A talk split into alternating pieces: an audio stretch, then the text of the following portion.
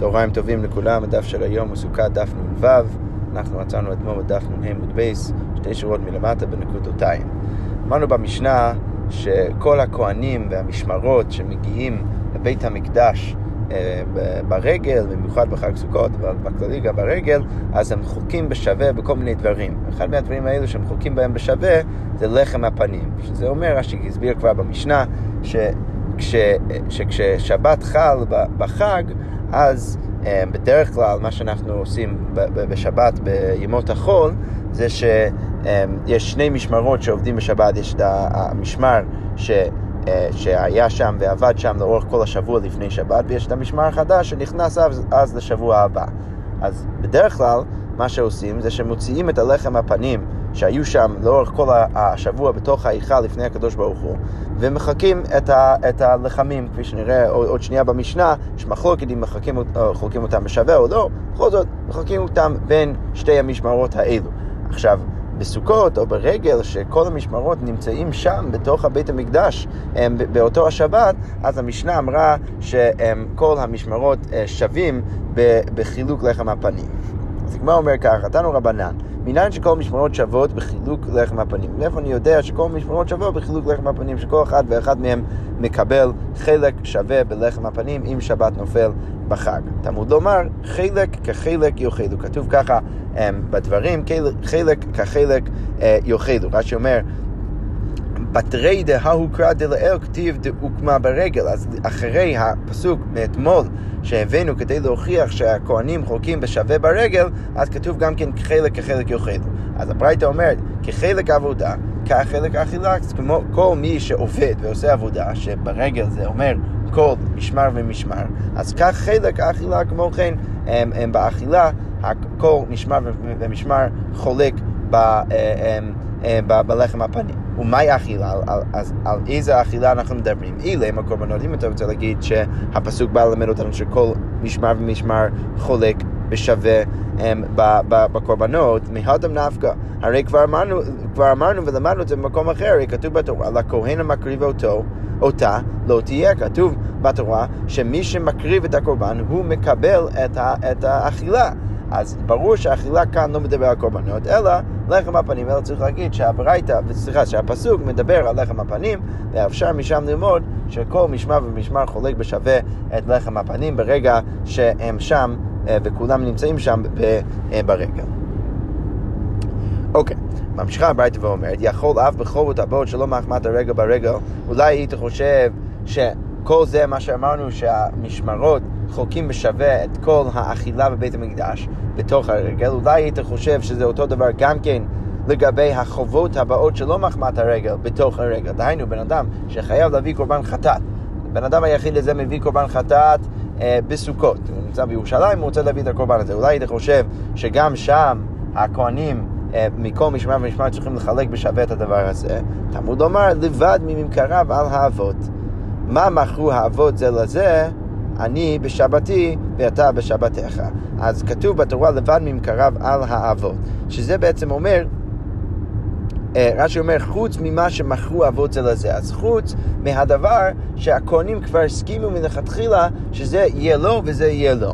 אז הברייתא שואלת, מה מכרו אבות זה לזה? אני בשבתי ואתה בשבתך, שכל אחד ואחד מהמשמרות מקבל את החלק שלו בתוך אותו המשמר שבו הוא עובד, בתוך אותו השבוע שבו הוא עובד. ולכן בן אדם שמביא קורבן יחיד בתוך סוכות, למרות שזה זמן שכל המשמרות נמצאים שם, בכל זאת זה לא הולך בשווה לכל משמר ומשמר, אלא עדיין למשמר שזה אותו השבוע שלו שהוא עובד שם בבית המקדש. ולכן את הדבר הזה לא מחכים בשווה, למרות שכן מחכים בשווה את רוב הדברים שהם של ציבור, כל הקורבנות של הרגל וגם כן לחם הפנים כפי שראינו עכשיו, אבל לא את הדברים האלה.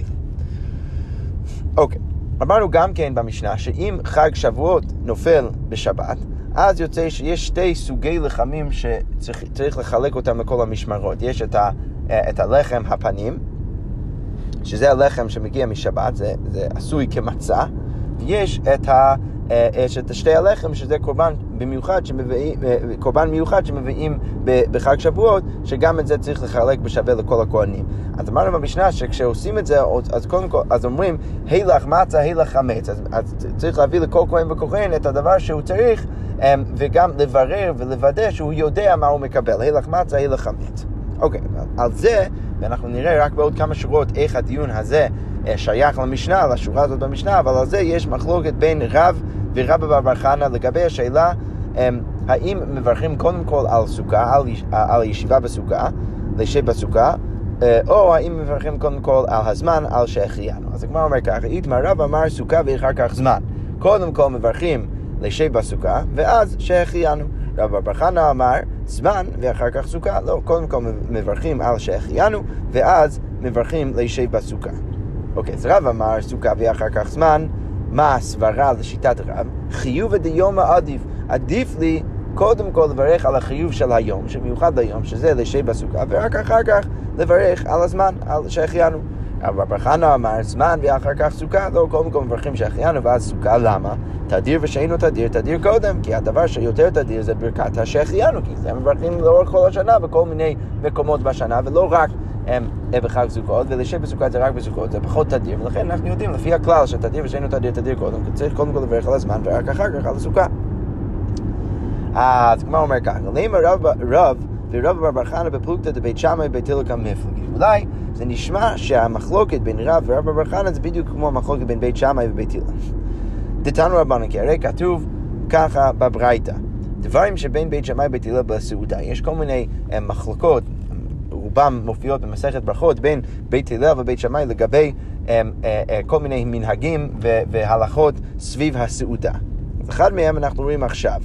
דברים שבין בית שמאי ובית הלל בסעודה. בית שמאי היום מברך על היום ואחר כך מברך על היין. זה דווקא בהקשר יותר ספציפי, בהקשר של פסחים בליל הסדר. אז בית שמאי אומרים קודם כל צריך לברך על היום, ואז מברך על היין. אז קודם כל מברכים, מקדשים את היום ביום טוב, ואחר כך מברכים על היין. ובית הלל אומרים מברך על היין ואחר כך מברך על היום. אז בית הלל אומרים קודם כל צריך לברך על היין ואחר כך על היום. אוקיי, בית שמאי אומרים מברך על היום ואחר כך מברך על היין. למה? מה הסברה של בית שמאי? קודם כל היום ואחר כך על היין, שהיום גורם ליין שיבוא. כי הרי מה הדבר שגורם לי עכשיו לשתות יין? זה היום, זה היום המיוחד, שזה חג, שזה בהקשר שלהם זה חג הפסח, אבל מה שגורם לי לשתות עכשיו יין ולברך על היין זה היום, ולכן קודם כל נברך על היום ואחר כך על היין. ובית הלל אומרים מברך על היין ואחר כך מברך על היום. אז בית הלל אומרים קודם כל יין ואז יום. למה? שהיין גורם לקידוש שתאמר, כי הרי מה הדבר שגורם לי ובעצם מאפשר לי לקדש את היום? לא בהכרח נכון הלכתית, אבל לפחות בהקשר שיש לי יין, אז הדבר שמאפשר לי לקדש זה היין, ולכן קודם כל צריך לברך על היין ואז על היום.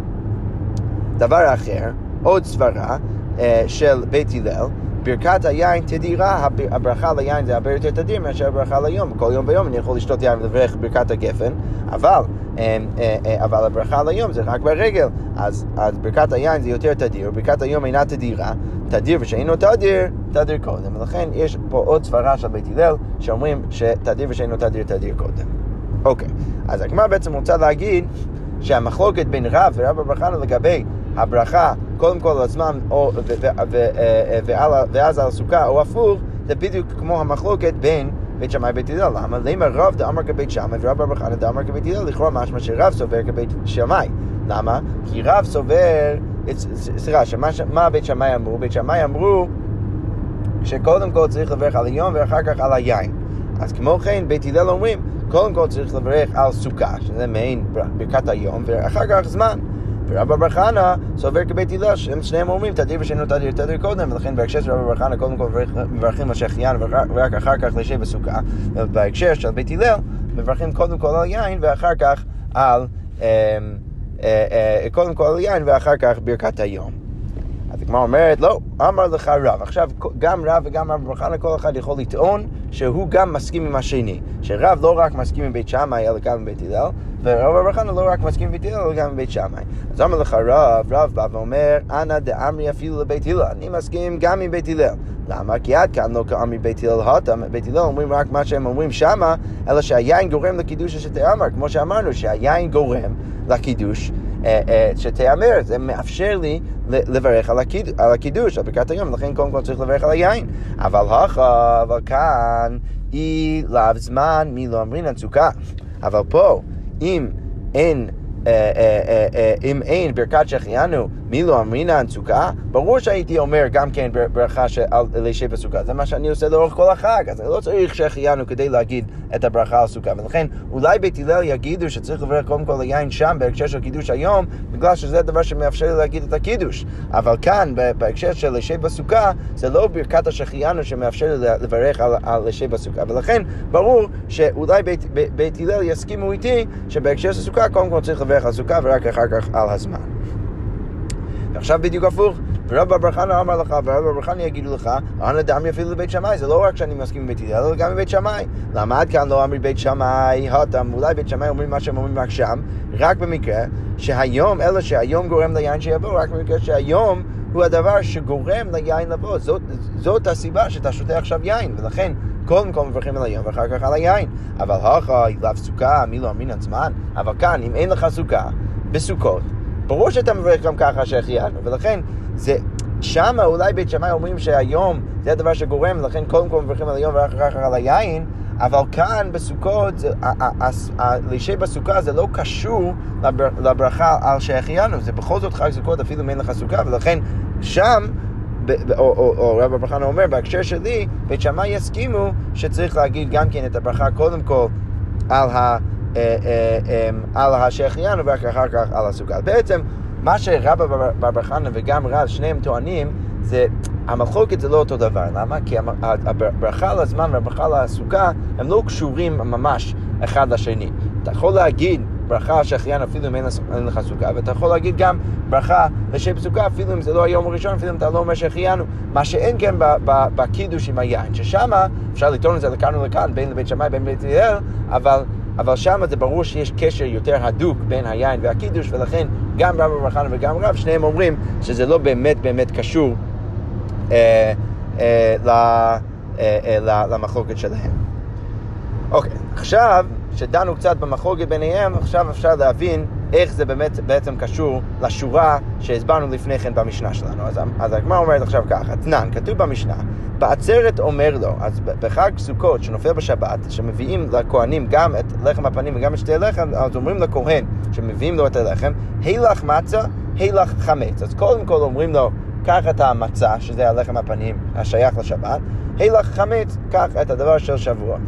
אז הגמרא אומרת, והאחה, דחמץ עיקר, ומצה תפל, הרי לכאורה כאן החמץ הוא העיקר, כי זה הדבר של שתי הלחם של חג שבועות, והמצה זה רק תפל, כי זה רק לחם הפנים של שבת, וכתני הילך מצה והילך חמץ, ובכל זאת אומרים קודם כל הילך מצה והילך חמץ. אז משמע שאנחנו מקטיבים ואומרים קודם כל הילך מצה, לא בגלל שזה הדבר העיקרי, כי הרי הדבר העיקרי זה מה שקורה שמיוחד, שזה חג שבועות, לא שבת.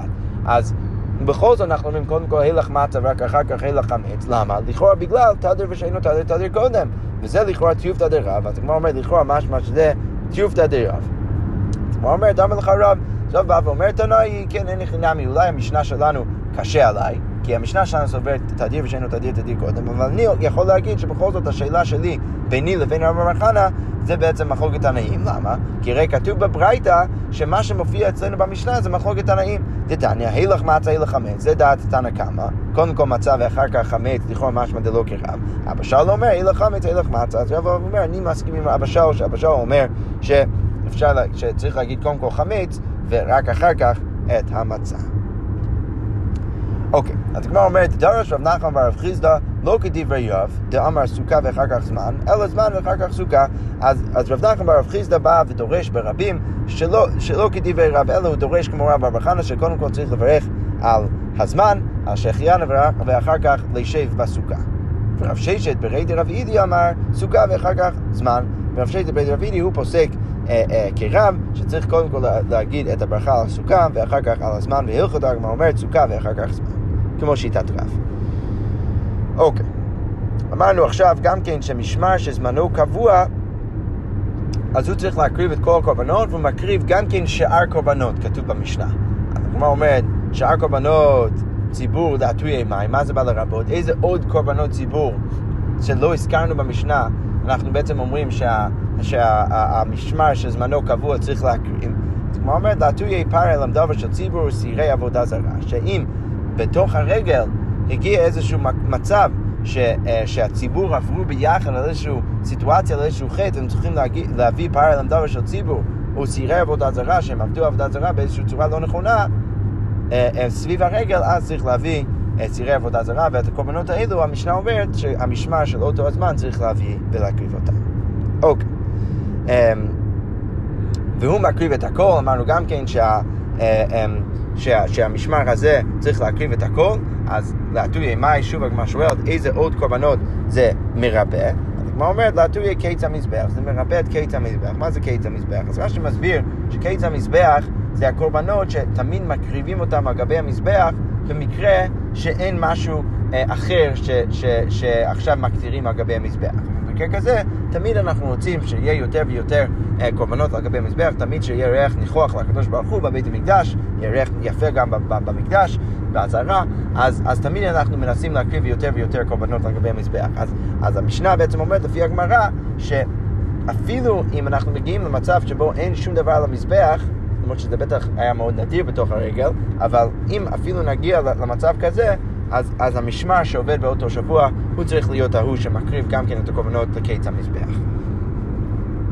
אוקיי, עכשיו אנחנו נמשיך למשנה הבאה, המשנה האחרונה במסכת. אז המשנה אומר ככה, יום טוב הסמוך לשבס.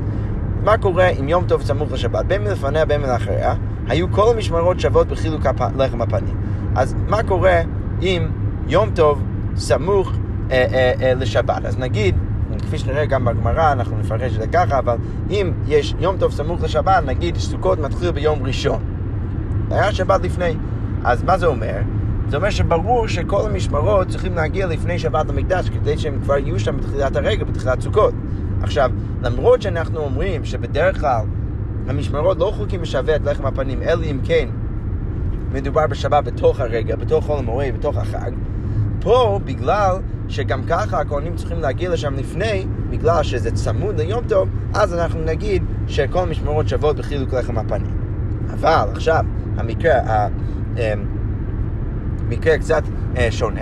חל להיות, המשנה אומרת, חל להיות יום אחד להפסיק בינתיים. מה קורה אם החג מתחיל רק ביום שני ויש שבת לפני, ויש יום אחד שמפסיק בינתיים שזה יום ראשון, זה ערב חג? משמר שזמנו קבוע היה נוטל 10 חלות והמתעכב נוטל 2.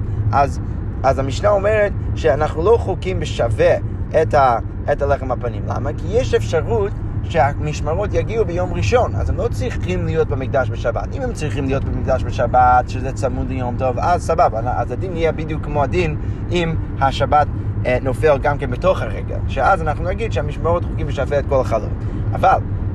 אבל במקרה שיש הפרש של יום ביניהם, ואפשרי להגיע, למשמר להגיע אחרי שבת לפני הרגל, אז אנחנו נגיד שבעצם המשמר שזמנו קבוע שאמור להיות שם בבית המקדש ועובד שם, אז הם נוטלים 10 חלות והמתעכב נוטל 2, ומי שנשאר עכשיו ומתעכב בתוך המקדש בין לפני החג בין לאחרי החג, אז הוא כן מקבל קצת אבל לא חולק בשווה.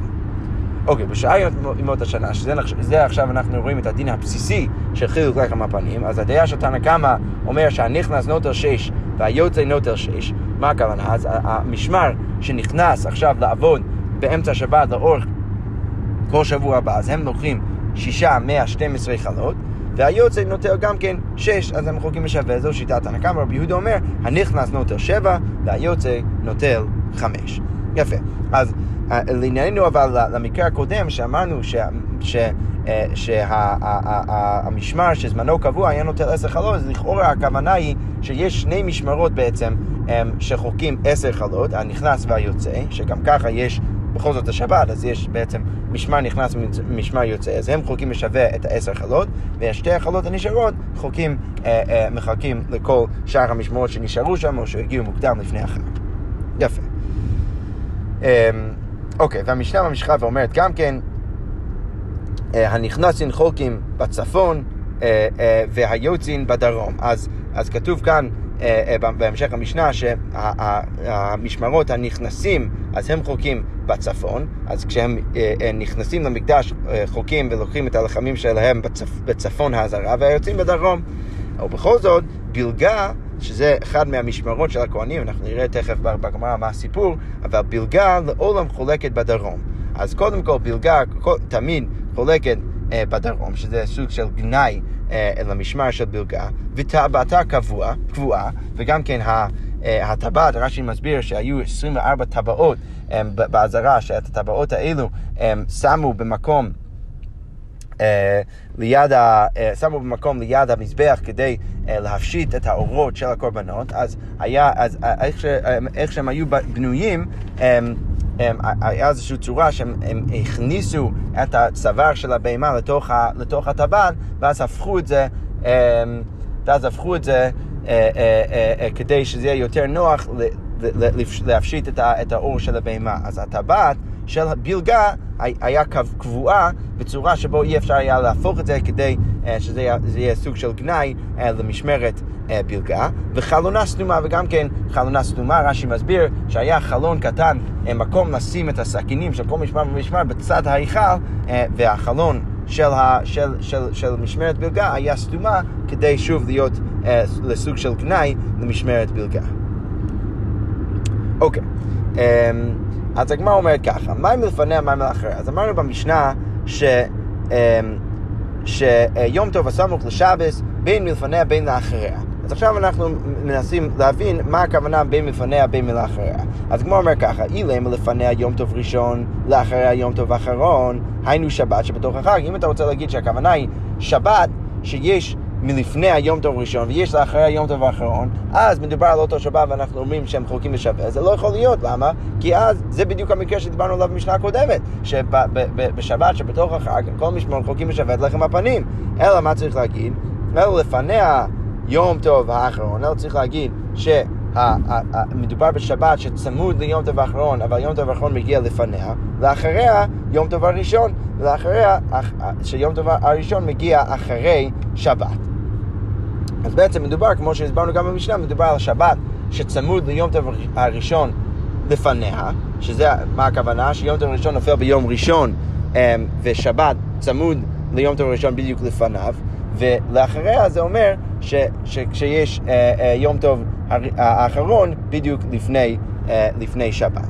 אוקיי, אז כמו אומרת, מה הייתה? מה הסיבה שגם במקרה כזה שהשבת לא באמת בתוך החג, ובכל זאת אנחנו אומרים שהמשמרות חוקים בשווה את הלחמים? כיוון דהוני מקדמי והוני מאחרי תקינו רבנן מילתא כי הכי דנחלו בהדי הדדי. אז הגמרא אומרת, בגלל שגם ככה יש משמרות שצריכים להגיע מוקדם ויש משמרות שצריכים להגיע ולצאת מבית המקדש אחרי השבת, בגלל שצמוד ליום טוב, אז אנחנו אומרים שהם חוקים בשווה את כל הלחמים.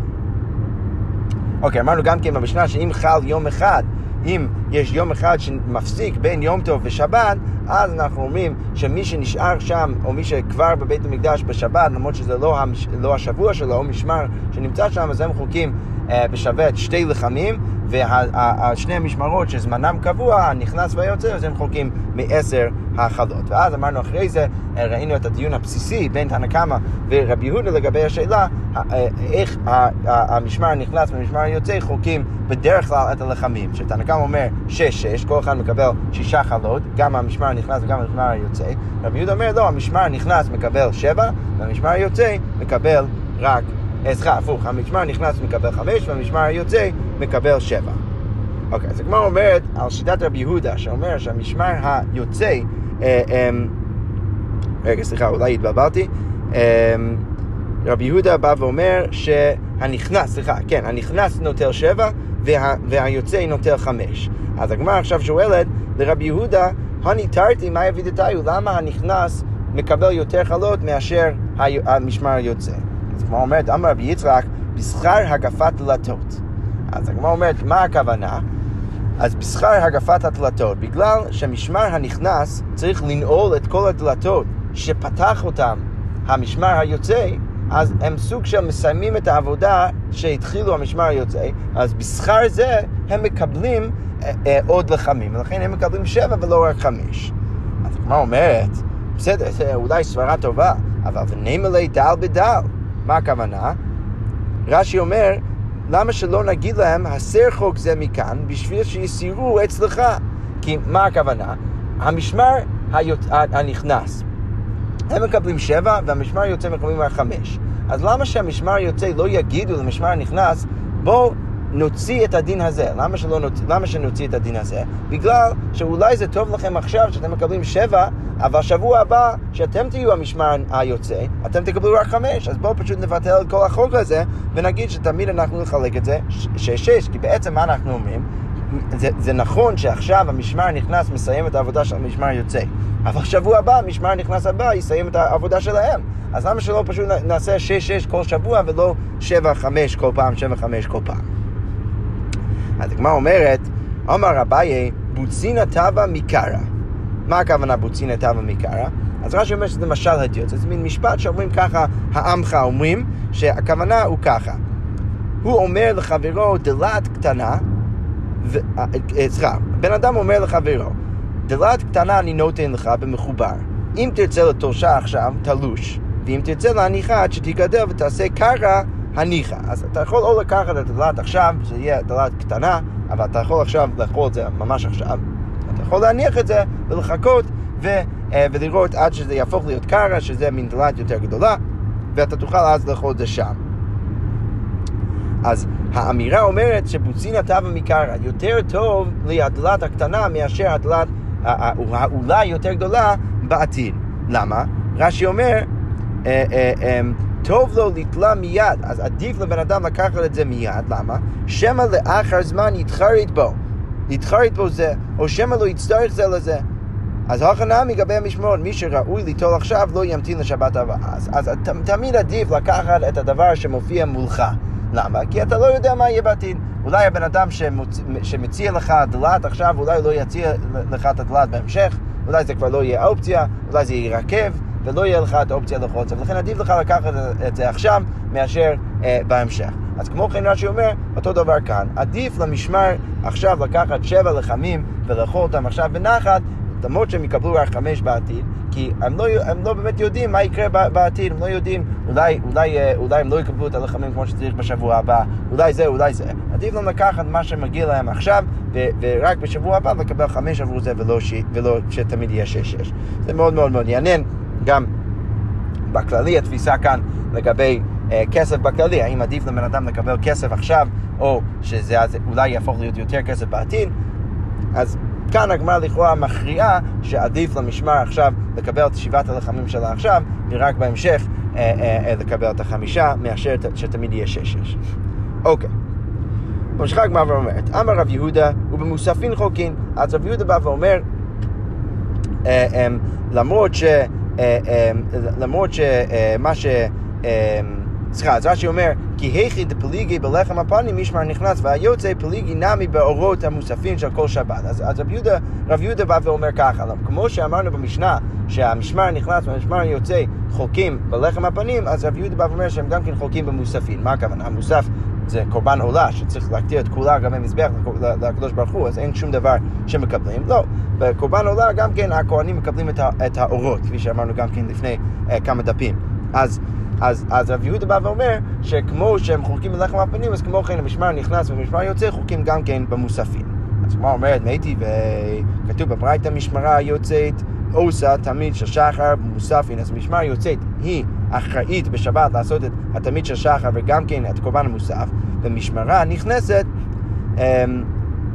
עושה תמיד של בין ה-40 ובזיכן, אז הם אחראים לעשות גם את הקורבן התמיד של בין ה-40 וגם את הבזיכן. הבזיכן זה מין קטורת שהיו מקטירים, או זה מין תבלין שהיו מקטירים אגבי מזבח כדי להתיר את האכילה של לחם הפנים. זה היה נשאר שם בתוך ההיכל עם הלחם הפנים לאורך כל השבוע, ואז היו מוציאים את זה 2 כפות משם ומקטירים את זה אגבי מזבח. אז אמורים כאן שהמשמר היוצאת, שזה המשמר שהייתה שם עכשיו כל השבוע, אז היא אחראית הקורבן תמיד של שחר והמוספין, והמשמרה הנכנסת היא בעצם אחראית על הקורבן תמיד של בין ה-40 והקטרת הבזיכין. ואילו מה לא כתוב בברייתא? מוספין חוקין לא קטני, לא כתוב שם חוקים במוספין. לכאורה משמע שהמשמרה היוצאת היא אחראית על כל קורבן המוסף, והיא מקבלת את כל האורות, לא כתוב כאן שהם חוקים. אז כמו אומרת לו, הייתה לה בחלוקה לא כמרי, אז כמו אומרת לו, את תחשוב שהברייתא כאן מדברת על החלוקה, לא, זה שהיא אומרת שהמשמרה יוצאת אחראית על הבאת הקורבן מוסף, זה לא בכך אומר שהם חולקים בשווה. אולי הם לא חולקים בשווה, אולי בכל זאת, סליחה, הפוך. זה שהיא אומרת שהמשמרה יוצאת אחראית על המוסף, זה לא אומר שהם לא חולקים בשווה. אולי הם כן חולקים בשווה, והברייתא פשוט לא מעניינת אותה הנקודה הזאת בהקשר שלה. אוקיי, התורה אומרת, סבבה, אז תירצנו את הקושיה הזאת. והגמרא אומרת, אמר רבא והתנא דבי שמואל דמרי בחלוקה ומוסף מחולקין לא קטני. הרי אני אביא לך ברייתא של תנא דבי שמואל, שהם כן מיירי, זה כן מדבר על החלוקה של הכהנים, בכל זאת לא כתוב שמוסף מחולקין. תנא דבי שמואל, כי הרי כתוב בברייתא של ישיבה של שמואל, משמרה יוצאת עושה תמיד של שחר מוספים, כמו שאמרנו. משמרה נכנסת עושה תמיד של בין ארבעין וזיחין. ארבעה כהנים היו נכנסים שם, אז ארבעה כהנים היו נכנסים כדי להוציא ולהכניס את הלחם הפנים הישנים ואת הלחם הפנים החדשים. שניים ממשמרה זו, שניים ממשמרה זו, חולקים לחם הפנים, ואז הם מוצאים משם את הלחם וחולקים את לחם הפנים. אז שם הברייתא כן מדברת על חלוקה בין הכהנים ולחם הפנים, ואילו במוספין חולקים לא קטני, ולא כתוב שהם חולקים במוספין, לכאורה לא כרב יהודה. אז כמו אומרת, תיופתא דרב יהודה, תיופתא, זה באמת קשה על רב יהודה, ואנחנו דוחים השיטת רב יהודה. אוקיי, אמרנו גם כן במשנה שהנכנסים חולקים בצפון והיוצאים חולקים בדרום. אז כמו אומרת לנו, רבנו נכנסים חולקים בצפון כדי שיראו שהם נכנסים. אז כדי שאנשים ידעו שזה המשמרה, זאת המשמרה, זה המשמר של הכהנים שעכשיו נכנסים לעבוד לאורך כל השבוע, אז אנשים ידעו שהם האנשים שאוכלים בצפון. ויוצאים חולקים בדרום כדי שיראו שהם יוצאים. אמרנו במשנה שבילגה לעולם חולקת בדרום. אז עכשיו השאלה, מה הסיבה שתקנו כל מיני דברים של גנאי למשמרת בילגה? מה אומרת לנו רבן? המעשה במרים בת בילגה, שהיא מירה דתה, אז היא הפכה להיות אפיקורסית, והלכה וניסה לסרדיות אחד ממלכי יוונים. אז היא הלכה והתחתנה עם איזשהו חייל של מלכי היוונים. כשנכנסו יוונים להיכל, הייתה מבעטת בסנדלה אגבי מזבח. אז היא עלתה למזבח והייתה מבעטת במזבח עם הסנדל שלה, והיא אמרה, לוקוס לוקוס, עד מתי אתה מחלל ממונות של ישראל, ואתה עומד עליהם בשעת הדחק. אז היא בעצם צועקת על המזבח ואומר, אתה המזבח, אתה אוכל את כל הכסף של עם ישראל, ואתה לא מחפר להם, ואתה לא בעצם עומד להם בשעת הדחק. כי הנה כל היוונים נכנסים במקדש והורסים את המקדש, אז אתה אולי אוכל את כל הכסף של עם ישראל, ואתה לא עושה להם שום דבר.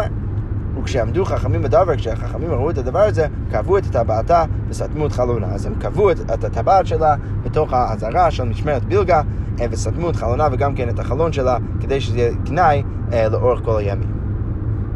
אוקיי, ויש אומרים, אז זה סיפור אחד שבעצם מסביר את הגנאי שאנחנו עושים למשמרת בילגה, ויש אומרים משמרתו שוהה לבוא, ויש אומרים שזה סיפור הרבה יותר פשוט. פשוט היה איזשהו שבוע, או בכללי, לא יודע אם זה שבוע אחד או זה תמיד קרה, שהמשמר של בילגה פשוט לא הגיע, ונכנס ישבב אחיו עמו ושימש תחתיו, ולכן המשמר של ישבב אחיו הבין שהוא צריך עכשיו להיכנס, כי אף אחד לא הגיע לעשות את העבודה בבית המקדש, ושימש תחתיו. אז בעצם, ולכן אנחנו אומרים שאנחנו עושים איזשהו דברים של גנאי למשמרת בילגה, בגלל שהם שהו לעבוד. לא יודע אם זה היה פעם אחת או כל שבוע, אבל כל פעם שהיו צריכים, או פעם אחת שהיו צריכים לעבוד בבית המקדש, הם לא הגיעו בזמן. שזה בעצם גנאי וזלזול בבית המקדש, ולכן אנחנו עושים להם גם כן גנאי בבית המקדש. אז הגמרא ממשיכה ואומרת, ואף על פי ששכני הרשעים לא נסתכלו, למרות שאנחנו אומרים, בדרך כלל אנחנו אומרים שמישהו שהוא שכן של הרשע, אז הוא לא מקבל על זה שכר. לכאורה הוא אפילו, כמו שאנחנו בדרך כלל אומרים, אנחנו נראה גם עוד כמה שבועות, בדרך כלל אנחנו אומרים אוי לרשע אוי לשכנו. אז למרות שזה בדרך כלל ככה, שכני בילגה נסתכלו, שבילגה לעולם חולקת בדרום, וישבב אחיו שנכנס תחתיו תמיד חולק בצפון, שזה ההפך של גנאי. זה דבר מאוד מאוד מכובד שהם תמיד חולקים בצפון, כדי שאנשים ידעו שהם נכנסו תחת בילגה כשהם לא הגיעו בזמן. אוקיי, עכשיו הגמרא אומר ככה, בשלמה למען דאמר משמרתו שוהה לבוא, היינו דקתין לכולם משמרה. זה לפי השיטה בברייתא שאומרת שהסיבה שאנחנו עושים כל מיני דברים של גנאי למשמרת בילגה זה בגלל שהם שהו לבוא והם לא הגיעו בזמן. זה אני יכול להבין. עכשיו אנחנו קנצינן לכולם משמרה, אנחנו עושים כנס לכל המשמרה. למען דאמר מרים בבילגה שהמירה דתה משום ברתי קנצינו לילדידי. מה, אנחנו קונצים את כל המשמרה בגלל הבת של בילגה, מרים בבילגה? זה לא הגיוני. למה, לפי הסיפור הזה, לא הגיוני למה אנחנו קונצים לכל משמר, לאורך כל הדרות. עכשיו, כל מי שמגיע ממשמרת בילגה צריך עכשיו לחוב בדרום ולשבת שם בגנאי.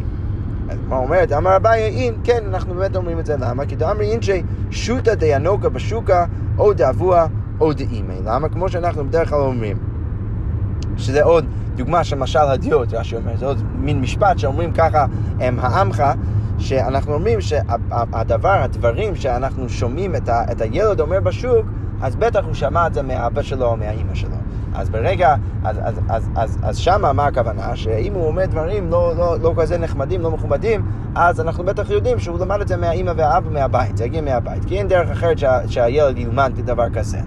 אותו דבר לגבי מרים בת בילגה. מרים בת בילגה, קרה איזה סיפור, היא מירה דעתה, היא צעקה למזבח, דברים של כופרים, דברים של אפיקורסים, בטח היא למדה את זה מהבית שלה, אנחנו אומרים, ולכן אנחנו רוצים גם לכל משמרת בילגה, לא רק למרים בעצמה. אוקיי, אז מה אומרת? סבבה, אולי זה הגיע מהאבא שלה, משום אבוה ואימי קנצינו לכל המשמרה, מה אנחנו רוצים לכל המשמרה רק בגלל אבא שלה ואותה? אמר אביי, כן, אוי לרשע, אוי לשכנו. טוב לצדיק, טוב לשכנו, שנאמר, אם הוא צדיק כי טוב, כי פרימה עליהם יאכלו. אז אביי בא ואומר, כן, צריכים לקנוס את כל משמרת בילגה בגלל הכלל, אוי לרשע, אוי לשכנו, שזה בעצם מעיד או על זה שגם המשמרה נכנסה לתוך הדברים הרעים של מרים ואבא שלה, או שבכללי אנחנו פשוט אומרים שברגע שיש לך מישהו בתוך השכונה שלך שהוא רע, אז גם אתה מקבל עבור זה איזשהו עונש, ולכן אנחנו קונצים את כל המשמרה של בילגה, אבל אנחנו ככה מסיימים את המסכת בנקודה יותר חיובית, טוב לצדיק, טוב לשכנו, שנאמר אם הוא צדיק כי טוב, כי פרימה עליהם יאכלו. הדן הלך אכלו, בזה סיימנו את הפרק אכלו, סליקה לה מסכת סוכה. שכוח גדול.